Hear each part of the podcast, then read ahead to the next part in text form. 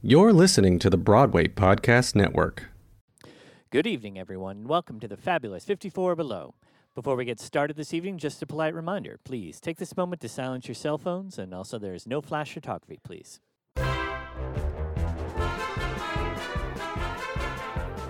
Welcome to the fifty-four Below podcast. I'm Nella Vera, the club's director of marketing. Our guest today is Amanda Green. Amanda received twenty twenty-two Tony Award and Drama Desk Award nominations for her lyrics for the recent Broadway production of Mister Saturday Night, which starred the legendary Billy Crystal. She received a Tony Award nomination and two Drama Desk nominations for her music and lyrics for Hands on a Hardbody. In the same Broadway season, she co-wrote lyrics for Bring It On with Lin-Manuel Miranda. The show received a Tony Award nomination for Best Musical and a Drama Desk nomination for lyrics. Also on Broadway, she wrote lyrics for High Fidelity, additional book and lyrics for the twenty nineteen revival of Kiss Me, Kate, and additional lyrics for the revival of On the Twentieth Century, starring Kristen Chenoweth. On October twenty-fourth, she returns to fifty-four Below with her solo show, Amanda Green and Friends. Amanda, welcome to our podcast. Thank you so much. Thank you. I'm thrilled to be here. And of course, uh, my solo show, Amanda Green and Many Friends. So it's not that solo. That's exactly. My kind of solo exactly. show with lots of other people. Exactly. Um, we're so thrilled for your show's debut at the club. What, what inspired you to create this particular show? Uh, well, it's been, I haven't performed in a year. It's been, and I usually do it more often. I it's been a long time since I've uh, gathered with friends. I've been working on a couple of shows, Mister Saturday Night, as you know, and um, a show I've been working on for a while, Female Troubles, and I'm really excited to get some of the songs out there. Uh, performing them in cabarets is one of the purest, most enjoyable ways of of getting of. performing my songs, I find, uh, because it's, you don't have to worry about sets, lights, costumes, even if the play as a whole is working or not working. It's just a, it's a really fun way to showcase the songs. And I love performing and I love performing with uh, my talented friends. Oh, fantastic. I just, I, I had a chance to see Mister Saturday Night finally um, last month. And I have to say, you know, it was everything that people said it was going to be. Was fun, and it was a wonderful night. And I also found it deeply profound as somebody who works in entertainment. And also my boyfriend is a writer. He's mainly a television writer. And mm-hmm. the two of us just, we were so moved because, you know, there was such a truth to that character um, and his Absolutely. yearning. And, and we all know that writer or that performer. And I just felt like, wow, you know, that that's really a show that captures what it is like to be an artist with all the insecurities and the bravado. And I, I found it very profound, even though it was, you know, marketed as a kind of a, a fun, you know, wonderful musical that you go to and, you know, for entertainment and to see Billy Crystal. And um, yeah, there was so much more to it. I agree. I mean, it is, I think, very profound, you know, about um, aging, but still feeling like you have more to prove, and uh, being an imperfect family member and parent and spouse, and, and getting the chance to to learn and grow no matter how old you are. And uh, both him and his very grown daughter, you know, who also has a, undergoes a growth. So I think it's about families. It's about a life in the entertainment um, and how that sort of ambition really never goes away. You know, mm. I had, my father was Adolph Green, who, as you know, and uh, you may not know, Adolph Green of, of Comedy Green, you know, who wrote Sing in the Rain and all these incredible things. And up until the day he died, I think he was always still the kid who wanted to make good, you know, who felt like he hadn't done it quite right yet, you know, and I don't think that ever goes away. So. That's so crazy. Yeah. But it is so true. Yeah. Um, you know, uh, is that how you got started in composing? Because you had parents in the business, or? I, I certainly, I, I wanted to be an actor, and I never thought of writing. Um, that seemed, I don't know why I never thought of writing, but I, I started out as acting, wanting to be an actor. And then I started writing songs, mostly pop songs. And then I, um, I joined the B M I Musical Theater Writing Workshop sort of on a lark. And the first writing assignment, I something clicked and I was like, yes, yes, yes. This is this is where my conglomeration of eccentricities and talents and proclivities, like I felt like, oh, okay, this is a place I can, where I belong, you know, because I wasn't quite sure where I fit in in the world of creating. I always knew I wanted to create because they made it look like so much fun. You know, they're not the business, but their friends and the yeah. act of creating and the joy they got out of it when it was cooking and going right, of you know. Of course, of course. And your mom, of course, was the incredible Phyllis Newman also. So was your house always filled with music growing up? I always wonder because I, I did not grow up in a musical household, and I have this romantic idea of people gathered around a piano, you know, families having fun and just singing and, you know, all those good yeah. times. Yes.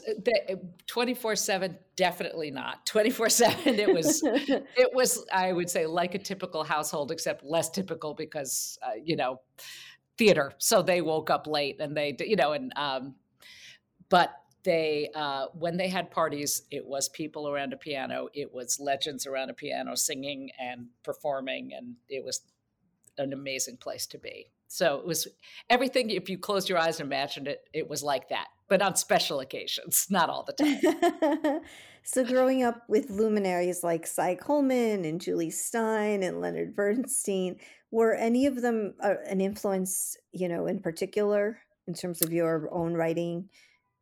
Um, well, they all were. I mean, because I admired them all. I, um, my dad played me Pacific Overtures before it came out, and I it blew my little mind, and I had to memorize all the lyrics, and I became obsessed, I think, first with lyric writing when I heard Pacific Overtures because I was just blown away. And um, Steve Sondheim is someone who, like many others have said, I would reach out to from the time I was in my early twenties and send him songs, and he, I think when I was like thirty, thirty or something, I sent him a C D of my songs and he sent me something back saying, you're, you know, essentially, you know how to do this. You're really good at this. And it was like the yes of the, you know, of my life, you know, um, that's, so I, I, you know, of course, like everybody else, I framed it, it's hanging on my wall. And, but um, that was the big yes into this world, you know, I yeah. felt. Oh, fantastic. And your brother's also a writer, right? I've seen he his writing is. in Vogue and other places. Mm-hmm. Um, so you both ca- caught that. Um, Absolutely. That bug, that writing bug. Yeah. It would be hard not to catch it.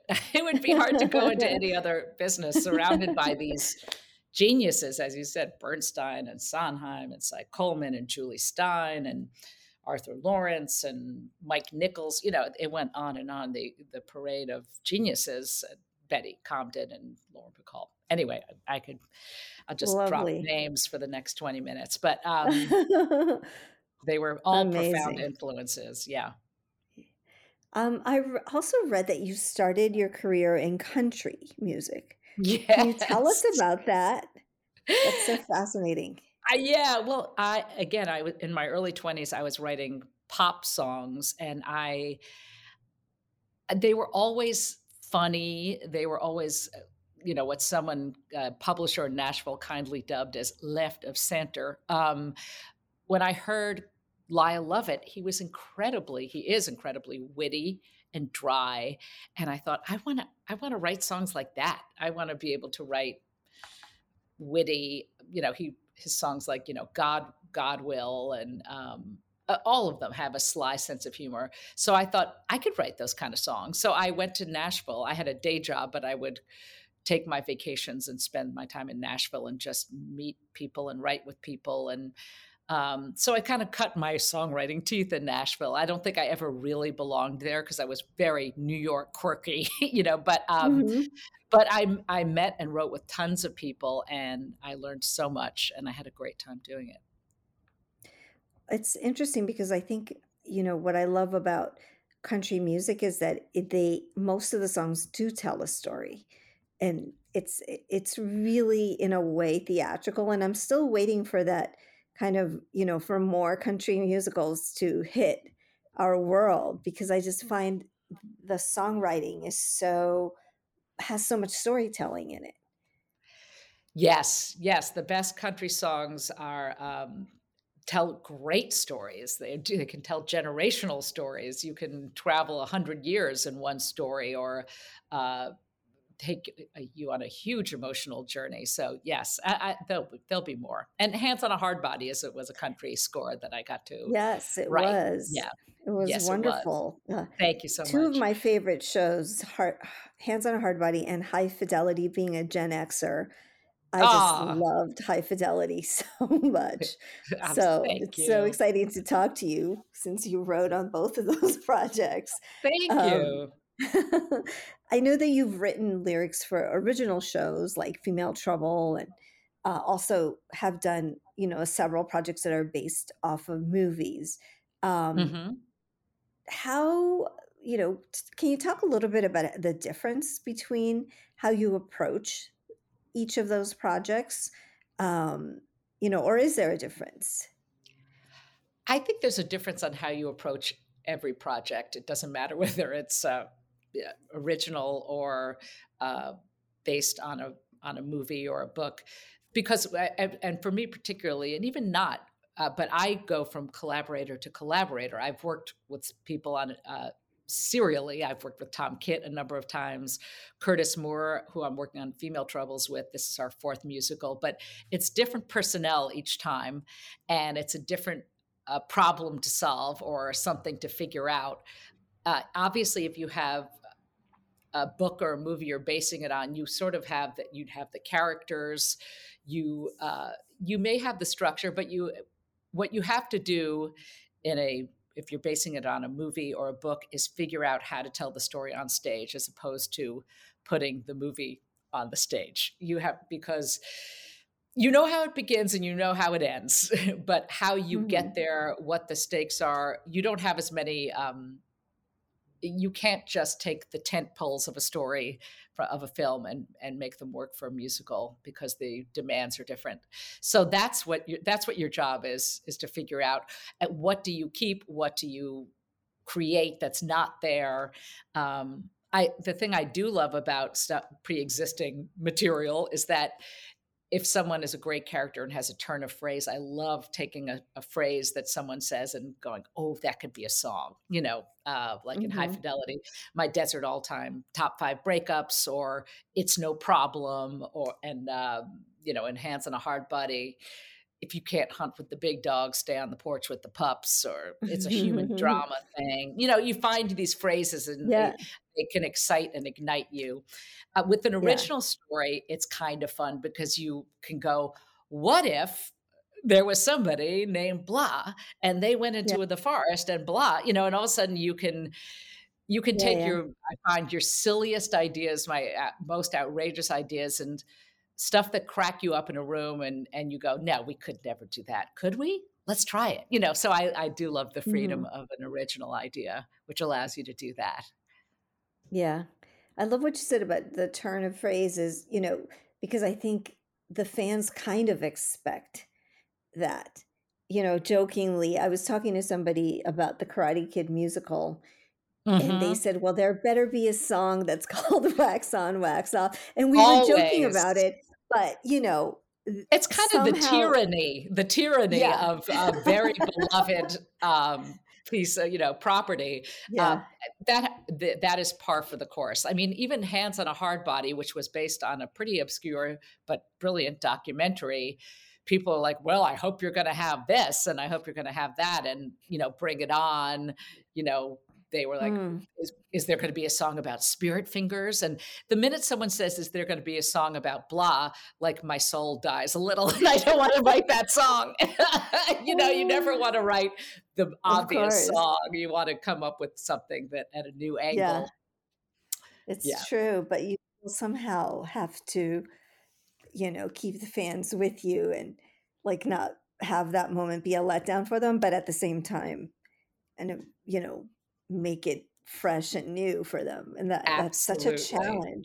It is. Yeah, that is the more beloved the um, the more beloved the movie or book, or play that you're basing it on, the hard, you know, the more challenges that way too. But you have to, in one sense, you you want to satisfy the audience, and in the other, you want to sort of block out what what you think you should do and write what you think is the right thing for, you know, that yeah. will be fresh and entertaining and fun. Yeah. That may not no, be I love that. Obvious. I love that. The um the owners of fifty-four Below are also producing uh, Back to the Future. Yes. And, you know, those discussions have been, you know, the main discussions, which were how do you stay true to the property and not have it just be the movie on stage, but be a, another step in the journey of the story. Um, but also, you know, that particular film comes with a fandom that is very protective of, yes. you know, how could you not, when you, you have my Michael J. Fox, you know, the, you know, looming over, uh, you know, the, the production. And so it's, it's just interesting to me because just looking at, you know, the projects that you've worked on, they were very, in my opinion, very successful in, in that aspect, which was satisfying to a fan base, but also making it, you know, fresh and fantastic for the stage. And when they, yes. I remember when they announced they announced Hands on a Hardbody, everybody was like, "How are they going to do this?" Like, you know, I mean, like, well, it's, it's neither like... of those were, were were financial or any successes, but I, I still think they're wonderful. But they you are, know, so, they were, um, they have you. you know followings now. They do, um, you know. So, but I, yeah, I will say, I also just wanted to say about Back to the Future too, because I, I haven't seen it, but that's a sort of almost another thing it sounds like, which is like, how can, can we do all those things? Like that's the, it seems like a really fun challenge. You want to see a car fly? We're going to show you a car fly. Exactly. You want to see this? We're going to show you that. So um, that sounds like fun, yeah. but back to it me. Is, yeah. Yes. I... exactly. Yeah. Exactly. Yeah.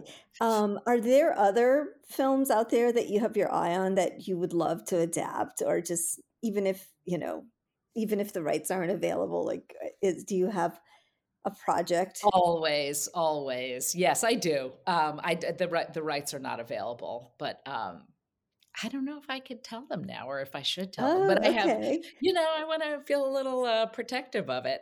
I think yeah, most yeah. writers would, but um, yes, I have my pie in the yeah, sky short list, yeah. dream, dream properties, oh, which, which may not be good ideas or, and which may not ever, I may not ever get the rights. And, and actually a funny thing is that I, I love the movie Bridesmaids. And when it came out, you know, what, How, was it like ten years ago now or something that Bridesmaids I refuse came out? to believe that. But I, I refuse to so. believe that too, but I think so too.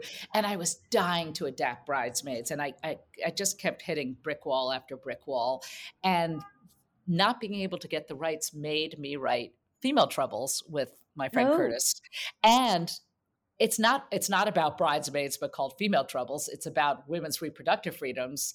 And it's, It's more, it's better. It's, I mean, I'm not saying it's better than Bridesmaids, but it was yeah. like, I, I wanted that humor. I wanted the female camaraderie, but then I could also synthesize it to something I care deeply about. And I was like, mm-hmm. okay, so sometimes a no can turn into a better yes. That's what I want to say. Yeah. Yeah. And is, now, did you start writing that show before all of this? We started writing it happened. six years ago. So yes, but it's been bad for a long time, women's reproductive freedom. Well, it's been freedoms. on the radar for sure. Yeah. I mean, I know that people were quite shocked, but were we really? Because that's kind of what they were gunning for for so long. You know? I know. But I if you would ask me. Knew. I don't know if we, I mean, w- when it got close to it, we did. But I mean, five years yeah. ago, I, I, w- I would never have believed that could happen, but you know, there you go. Yeah.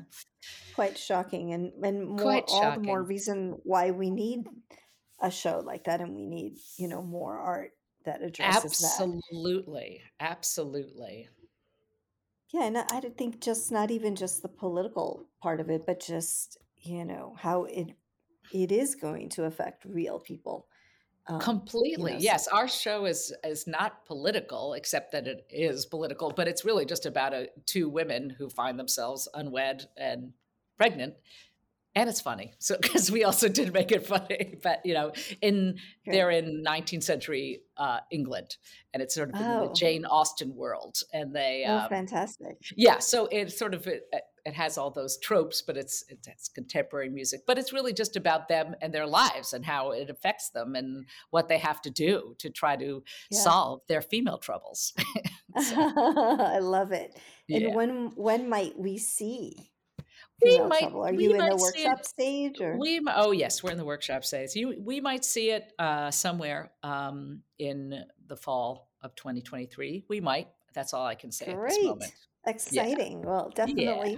we'll put that on my radar to look out, out for. Okay. Um, so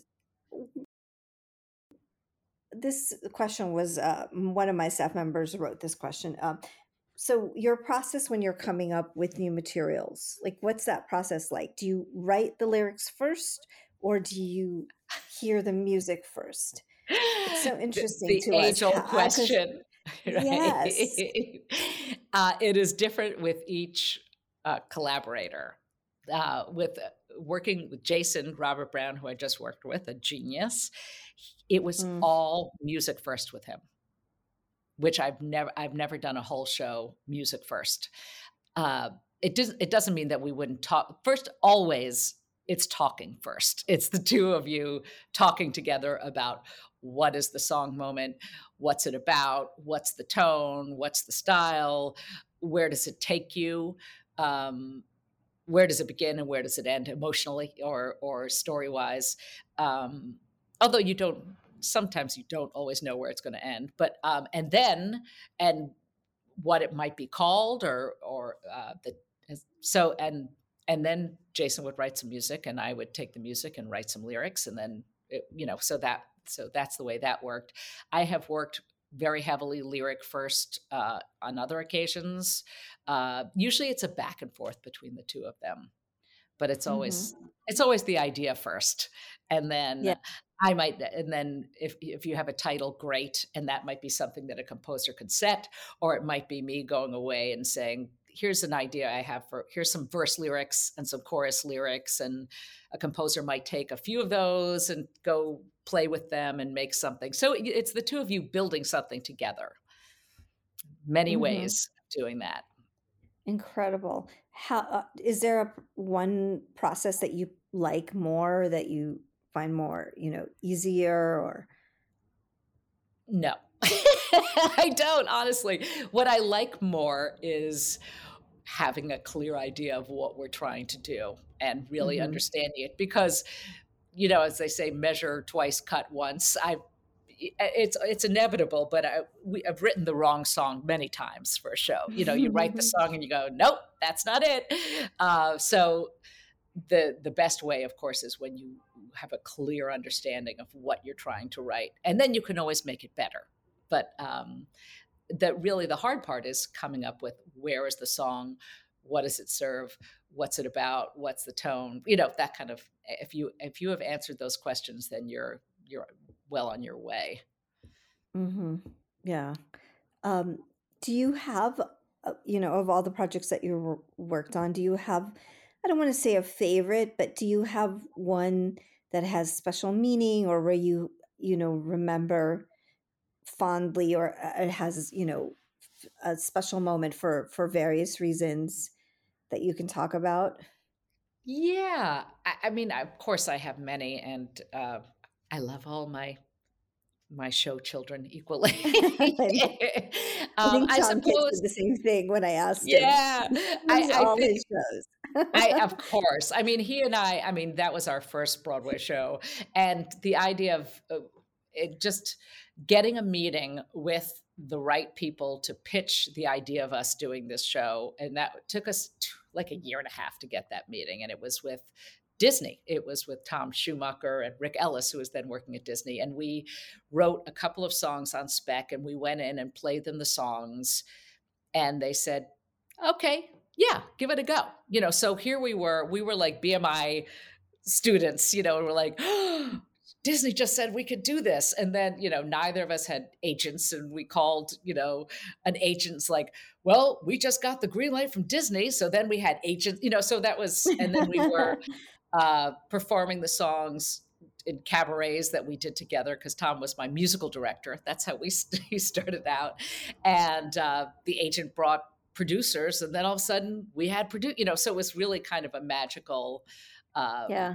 way that it came about. That was always pretty special. Oh, fantastic.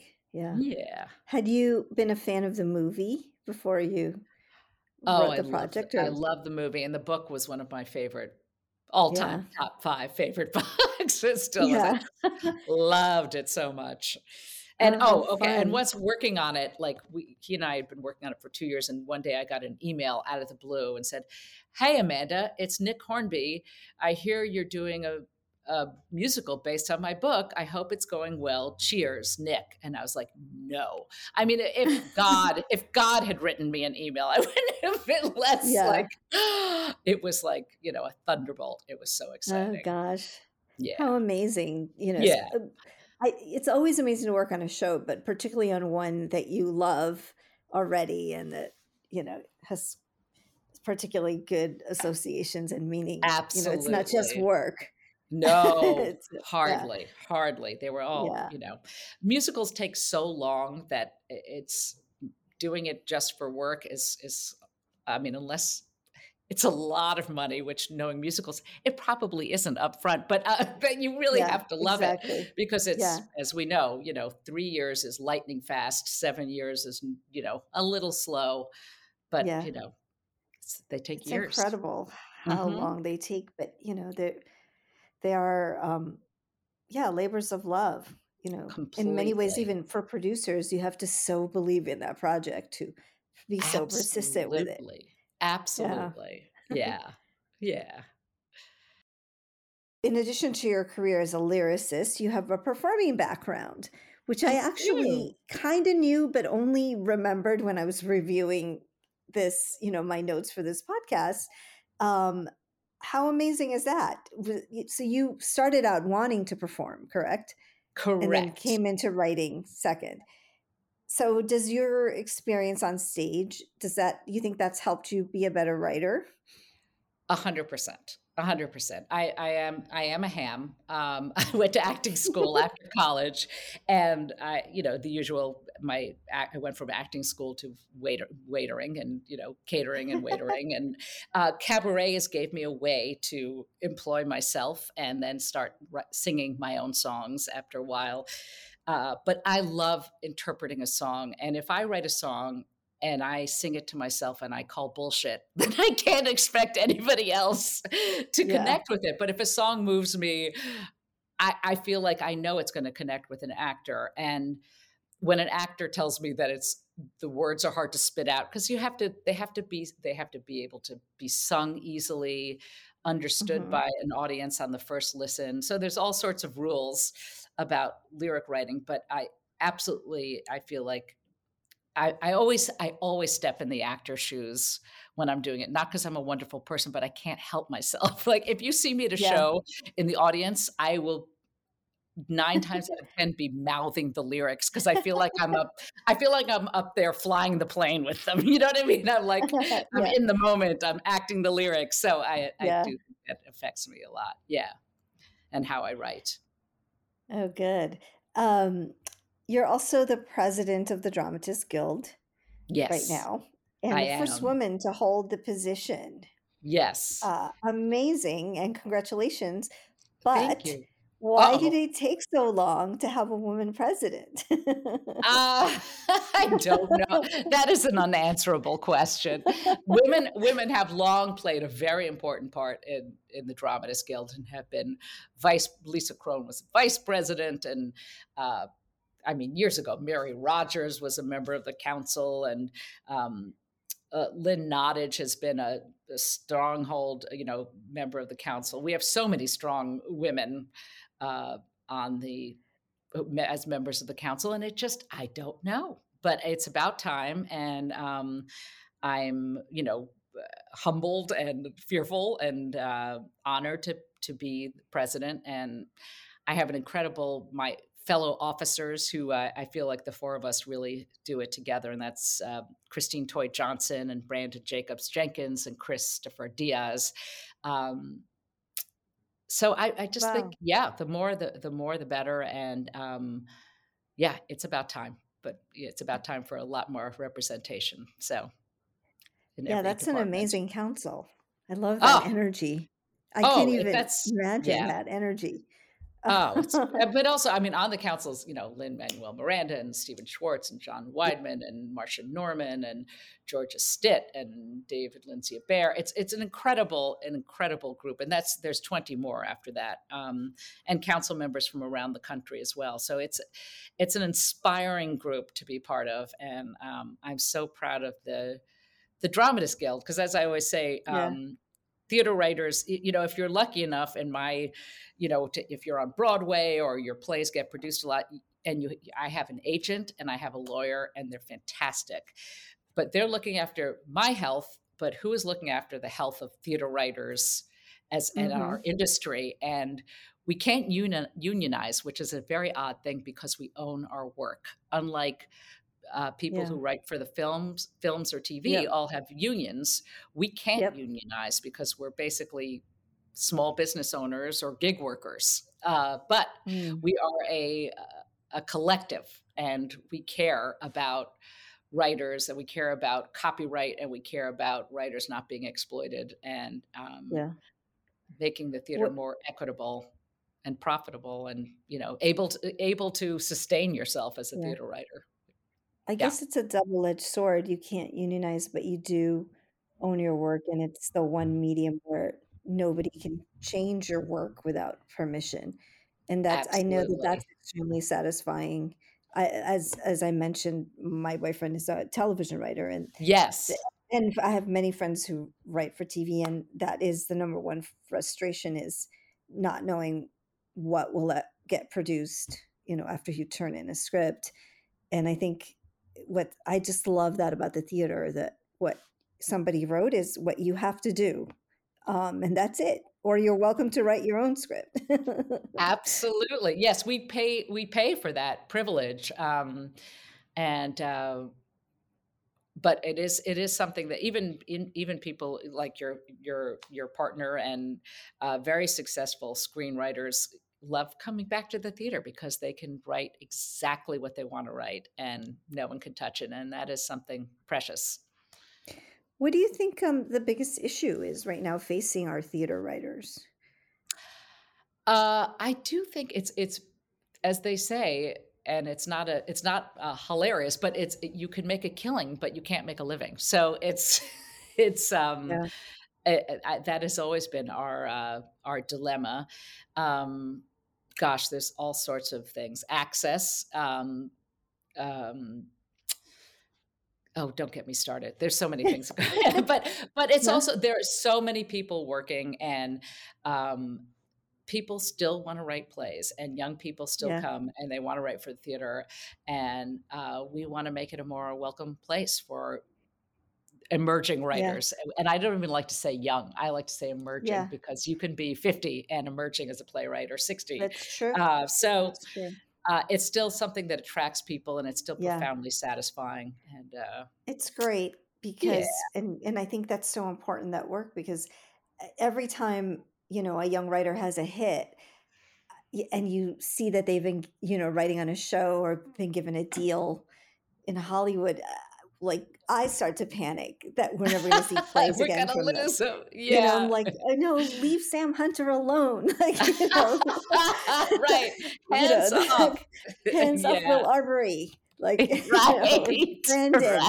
Right. Um, That's you right. Just panic that they're going to, you know, end up like never writing for the theater, and it's, you know, that's the voice of an entire generation. And because I think there's so much product out there, you know, there there's theater writers are in. in, uh, you know, in pretty hot demand, I think more than they were, but when there were only three networks. Um, uh, and so, agreed, you know, that, agreed. So and I, is, I, they can uh, they can borrow our writers, but they have to give them back. Exactly, exactly. No, if I, you know, yes, writing for T V, it, it would be, it would be silly to turn your back on all these other avenues yeah. and, and especially to make money and to, and, you know, this fantastic T V out there and fantastic films, yeah. but they, They come back, you know, Brandon still writes yeah. for the theater. Doug Wright writes for the theater. Lynn, you know, writes for the theater. So, yeah. you know. Have yeah. you ever thought about writing for T V, film? Absolutely. Absolutely. Yes. I hope yeah. that happens. Oh, good. Yeah. yeah. Well, good luck with that. We look Thank forward you, to but that. I will always come back. So last question. Your show's titled Amanda Green and Friends, of course. Yes. And you have amazing friends. Amazing. Um, how did you put this group together for this show? You know, um, I begged and I know there were people who I, uh, they kind of speak for themselves. I mean, uh, Shoshana Bean has, uh, was just in Mister Saturday yeah. Night, and I, I just love her. And I, I would love to share an intimate evening of song with her.